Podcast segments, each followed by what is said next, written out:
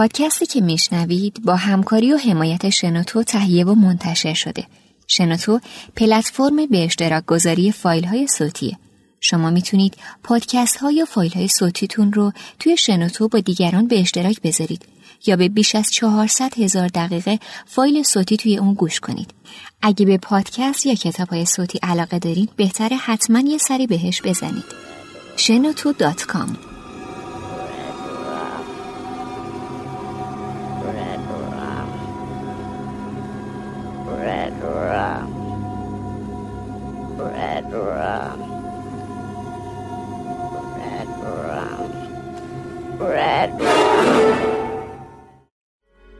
پادکستی که میشنوید حاوی مطالب خشونت آمیز و جنسیه پس اگه کمتر از 13 سال سن دارید به اون گوش ندید و چنانچه تو محیط عمومی قرار دارید ترجیحاً از هنسفری استفاده کنید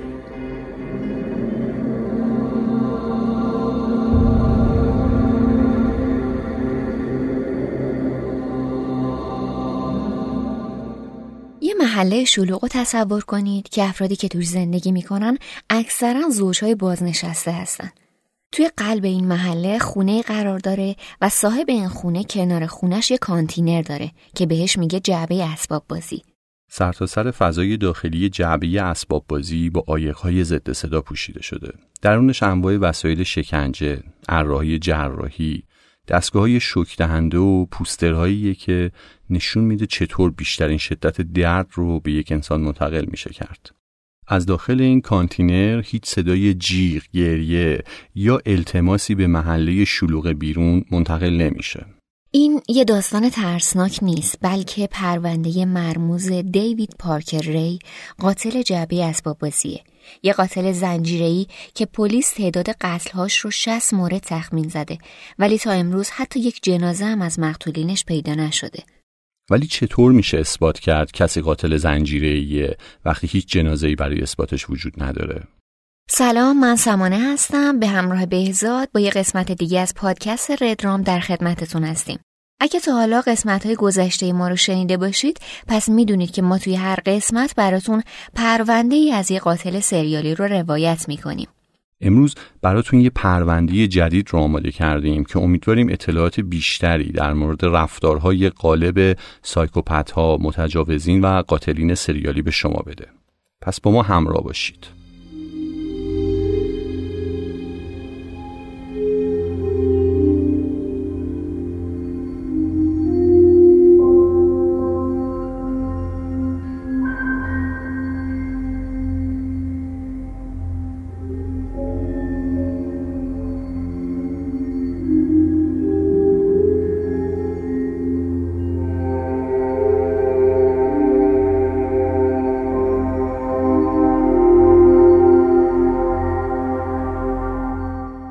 روز 26 جولای 1996 شوهر کلی گرت 22 ساله با پلیس شهر کوچکی به اسم تروس اور کانسکوئنس توی ایالت نیومکزیکو امریکا تماس گرفت و به پلیس گفت که همسرش 24 ساعت قبل بعد از یه مشاجره از خونه خارج شده و بعد از اون دیگه هیچ خبری ازش نداره.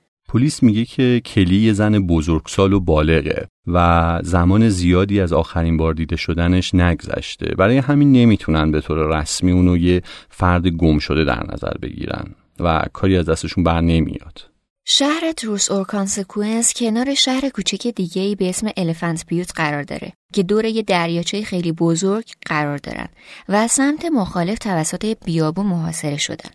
یه منطقه بزرگ و بکر جالبه بدونید که جمعیتش توی اون زمان فقط 1500 نفر بوده.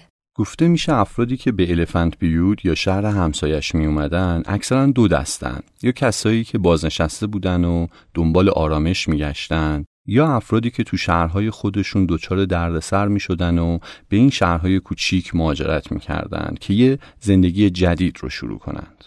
چیزی حدود یه روز بعد از اینکه شوهر کلی با پلیس تماس می‌گیره راننده کامیونی کنار دریاچه کلی رو می‌بینه که زخمیه و با حالتی گیجی این طرف و اون طرف میره.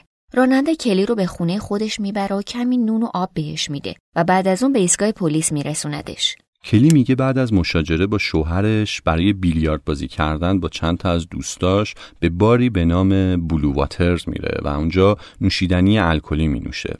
یکی از دوستاش به نام جسیره که حدود سه چهار سال اون رو میشناختم اونجا بوده.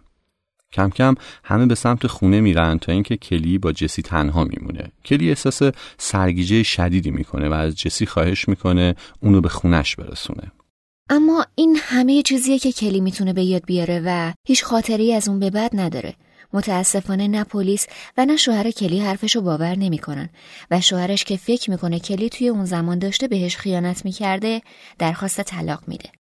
کلی که بابت این اتفاقات قلبش شکسته بود برای فراموش کردن به کلورادو میره. توی این مدت کلی کابوس های وحشتناک از بسته شدن به یه میز و شکنجه شدن می‌بینه. ولی نمی‌دونسته که این کابوس ها از کجا سرچشمه می‌گیرن. روز هفتم جولای 1997 مادر دختری به نام مری پارکر با پلیس تماس می‌گیره تا ناپدید شدن دخترش رو اطلاع بده. بعد از انجام تحقیقاتی پلیس متوجه میشه که آخرین بار مری توی بار با دوست پسر قبلیش به نام دنیس رویانسی و دوستش جسی دیده شده. جسی به پلیس میگه که مری مست بوده و جسی اونو به خونش رسونده و این آخرین باری بوده که اونو دیده. پلیس هم بدون شک کردن به چیزی در نظر می‌گیره که خب احتمالا مری تنهایی از شهر رفته جسیره از مشتریای ثابت بلو واترز بوده و پدرش تو پارک ایالتی الفنت بیود مشغول کار بوده. در مورد دنیس رویانسی گفته میشه که پسری با سابقه خشونت و دردسر ایجاد کردن بوده و بارها در حال شکنجه حیوونا دیده شده.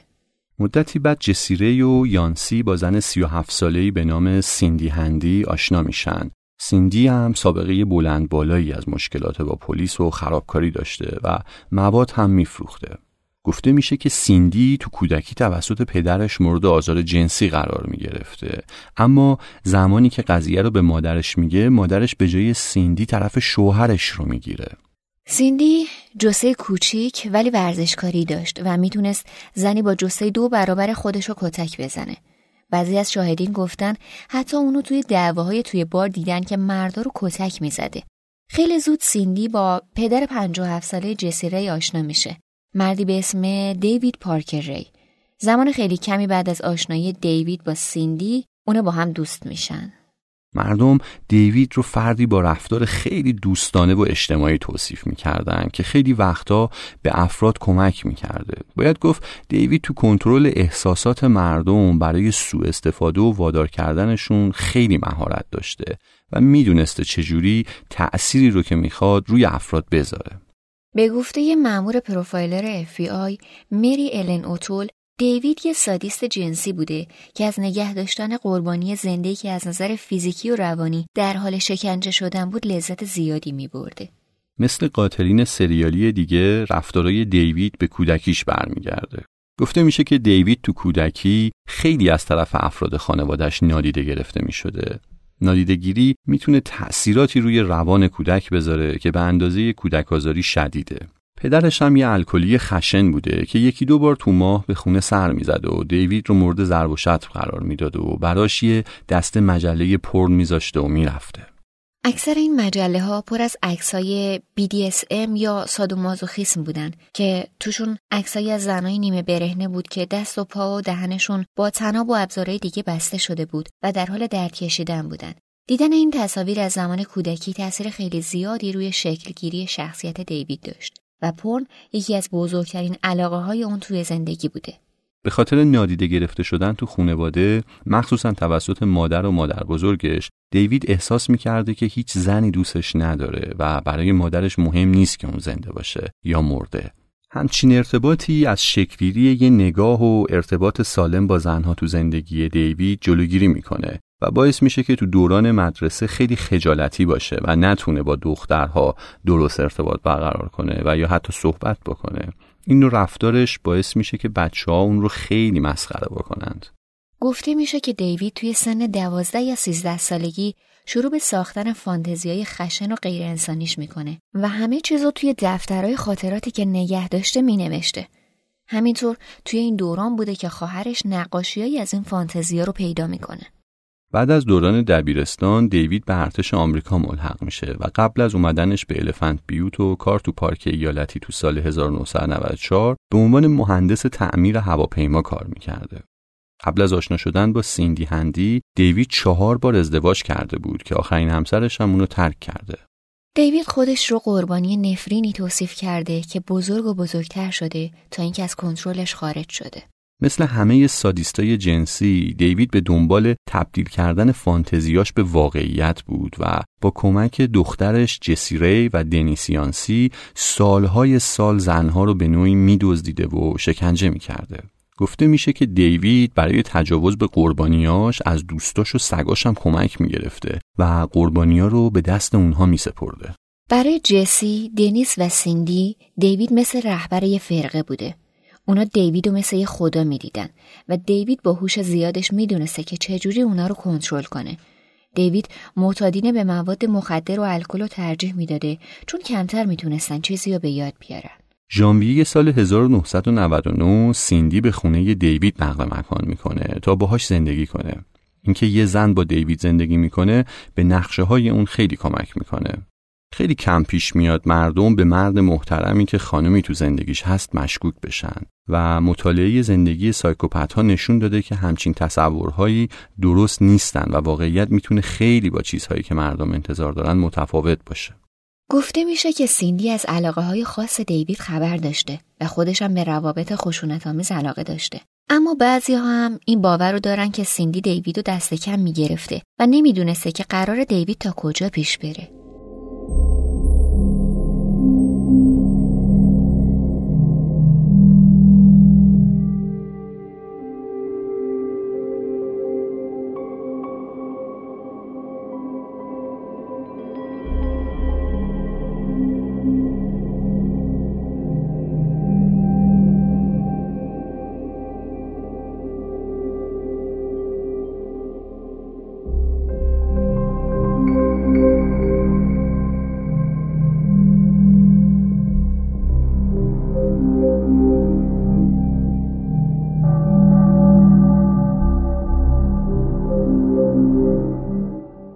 یک ماه بعد از زندگی مشترک با دیوید یعنی فوریه 1999 سیندی دوستی به نام انجی مونتانو رو به خونش دعوت می‌کنه.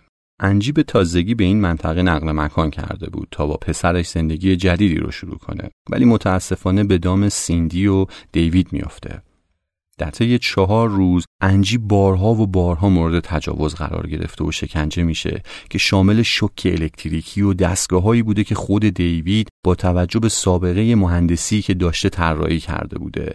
سیندی هم تو این شکنجه ها همکاری می‌کنه. قربانی یه سادیست جنسی هیچ ارزشی برای فرد سادیست نداره. اونا هیچ مرزی رو جز لذت خودشون نمی‌شناسن و هیچ نگرانی برای آسیب رسوندن به قربانیشون ندارن. و احساس پشیمونی، دلسوزی و یا گناه نمی‌کنن. تو روز پنجم انجی از دیوید خواهش می‌کنه که کارش رو تموم کنه و بذاره پیش پسرش برگرده. دیوید تصمیم می‌گیره که اجازه بده اون بره. دیوید به قربانیاش داروهای قوی می‌داده که باعث فراموشی می‌شدن. شاید انتظار نداشته که انجی چیز زیادی به یادش بیاد. از اینکه بعدش انجی به پلیس اطلاع میده یا نه دو تا روایت وجود داره. یه عده میگن که انجی گزارش رسمی به پلیس میده ولی کسی پیگیری نمی‌کنه. و یه عده میگن انجی توی گذشته خلاف کرده و از پلیس میترسیده. برای همین وقتی یه افسر پلیس کنار جاده سوارش می‌کنه قضیه رو براش تعریف می‌کنه. ولی موافقت نمی‌کنه که رسما شکایت کنه. به هر حال انجی با سرعت با پسرش از اون شهر فرار می‌کنن. دو هفته بعد سیندی به دیوید میگه می‌خواد برای به دنیا اومدن نوه‌ش به واشنگتن بره. دیوید به سیندی میگه فقط در صورتی اجازه رفتن رو داری که برای من یه برده جنسی پیدا کنی. مارس 1999 روسپی 22 ساله‌ای به نام سینتیا ویجیل توی یه پارکینگ دنبال مشتری میگشته که دیوید و سیندی سراغش میرن و میگن که پلیس مخفیان و می‌خوان دستگیرش کنن. اونا سینتیا رو سوار ماشین می‌کنن و به کانتینر می‌برن. سینتیا میگه وقتی که به هوش میاد دست و پاش و دهنش بسته بوده و یه نوار از صدای دیوید به مدت پنج دقیقه پخش می شده که دیوید تو اون توضیح می‌داده که چطور قراره به سینتیا تجاوز کنه و اون رو شکنجه کنه. ایجاد وحشت و دیدن عکس قربانی ها برای چنین فردی خیلی مهمه. روز 22 مارس 1999 و سه روز بعد از شکنجه مداوم سینتیا دیوید سر کار میره و از سیندی می‌خواد که مراقب زندانیشون باشه. سینتیا به هوش میاد و به طور اتفاقی کلیدا رو می‌بینه که اون نزدیکی رها شده بودن. سینتیا خودش رو آزاد می‌کنه و با پلیس تماس می‌گیره. سیندی که صدا رو میشنوه با سینتیا درگیر میشه و سینتیا با یه یخ خرد کن به گردن ضربه می‌زنه و به بیرون خونه فرار می‌کنه در حالی که به جز قلاده سگ دور گردنش و زنجیری که بهش متصل بوده چیزی به تن نداشته. بعد از یه مایل دویدن سینتیا خودش رو درون کانتینر زنی پرتاب می‌کنه و تماس دیگه ای با پلیس می‌گیره. پلیس محلی تو صحنه ظاهر میشه و وقتی متوجه میشه با چیزی مواجهه که هیچ وقت ندیده با پلیس ایالتی تماس می‌گیره پلیسای ایالتی میان و اون خونه عجیب و به هم ریخته دیوید رو میگردن گفته شده که توی قفسه های خونه دیوید کتابایی مثل کتابای فرقه های شیطون پرستی و همچنین کتابای پیچیده پزشکی قرار داشته.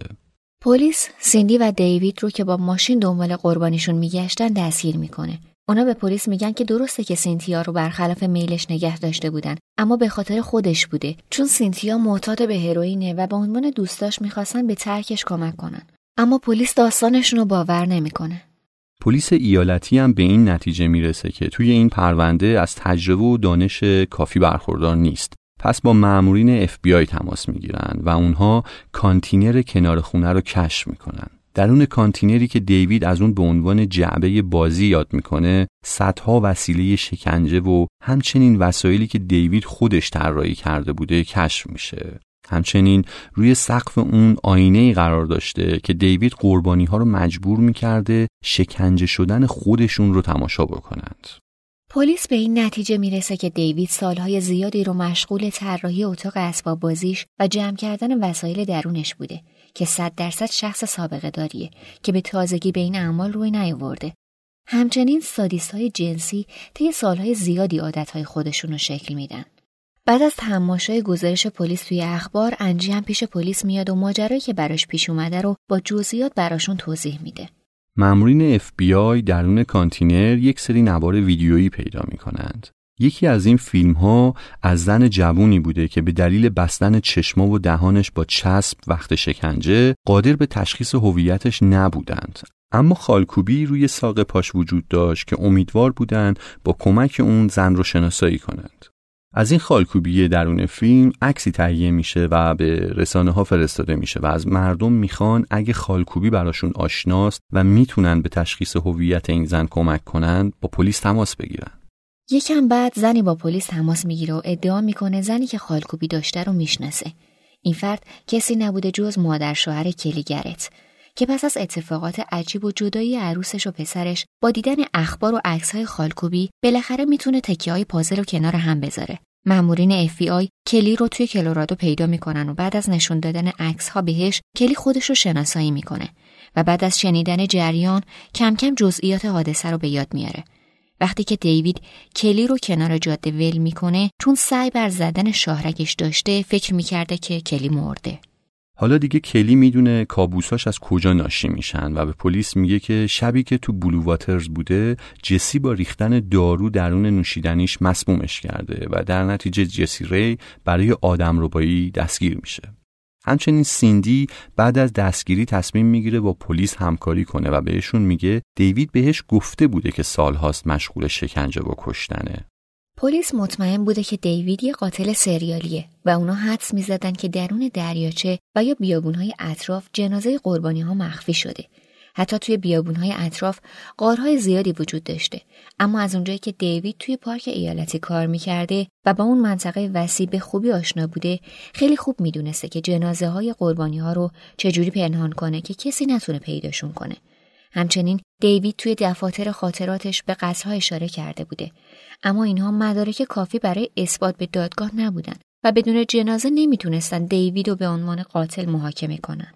سیندی هندی همچنین همکاری دنیس یانسی رو به پلیس لو میده و تو مصاحبهش با پلیس یانسی به راحتی اعتراف می‌کنه و در اعترافاتش به پلیس میگه که با همکاری جسی مری پارکر رو از بلو واترز دزدیده و تحویل دیوید داده.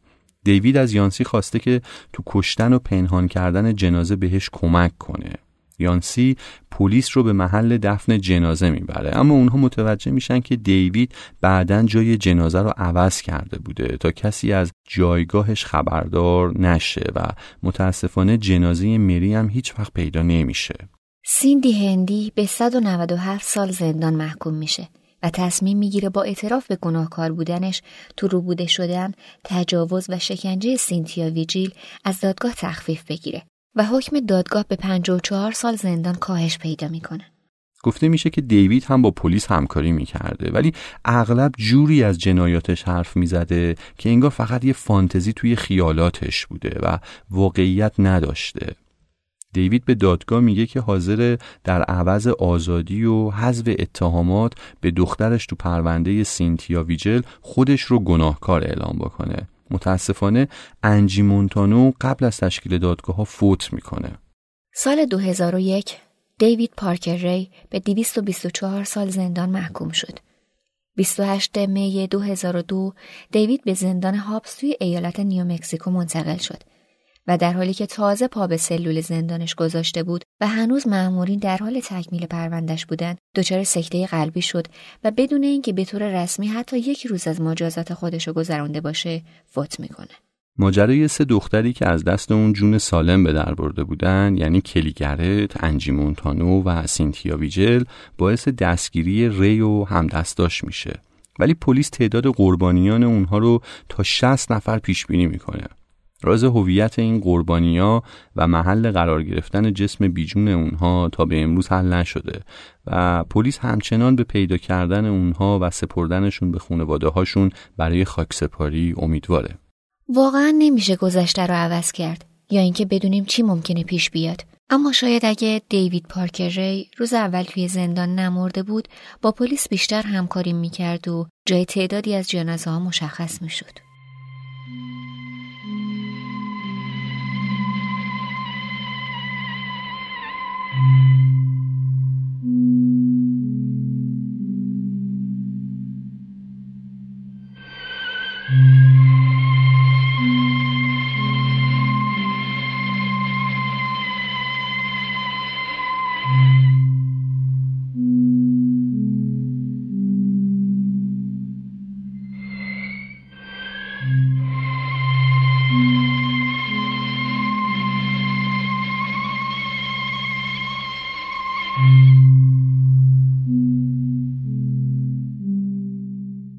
خب به پایان یکی دیگه از قسمت های رام رسیدیم. ممنونم که با ما همراه بودید. امیدوارم باز هم تو قسمت های بعد همراه ما باشید.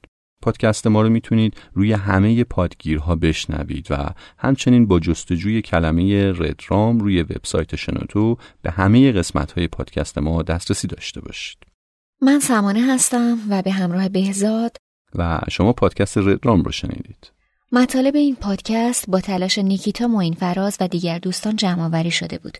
شما رو به خدای بزرگ میسپارم. خدا نگهدار.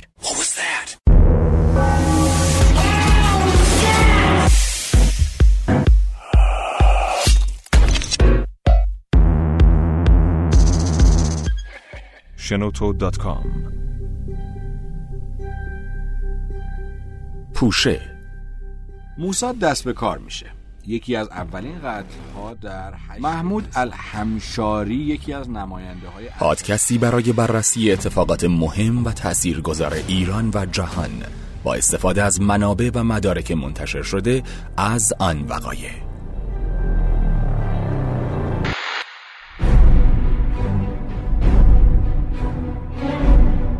تاریخ خانه تاریخ. پادکستی برای تاریخ ایران تا شخصیت های مهم ملی در برهی از تاریخ کهن و معاصر ایران بررسی شوند. علا با بعضی از تغییراتی که به خاطر انقلاب سفید شاه شکل می گرفت دنیس رایت می نویسه وقتی سال 1963 به ایران اومد و استوارنامه سفارتش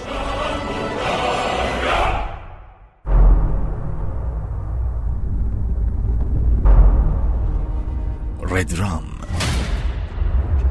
شکست. صحنه ای که بازسازی می‌شد زمانی بود که سه بچه قیام دشتی پشت سر هم در نوبت دوباره دیجه سبک کشتن خودش رو عوض می‌کنه. این دفعه دوباره سراغ یه آدم بالغ دیگه پادکستی برای بررسی جنایات قاتلین سریالی و تجزیه و تحلیل رفتار آنها از زاویه روانشناختی.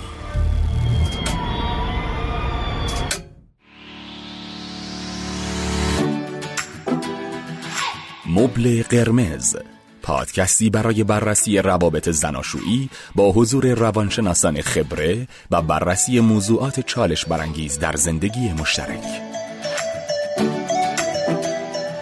خشم یکی از پایه‌ای ترین و اساسی ترین هیجانات بشر هست و پارسال دوست امسال آشنا خانم خانوما تشریف آوردیم بالاخره. وای دم خستگی میمیرم. خیلی خسته شدم. خسته ای؟ بایدم خسته این پادکست ها رو در پلتفرم صوتی یا اپ شنوتو بشنوید یا در سایر اپ های پادکست جستجو و دنبال کنید.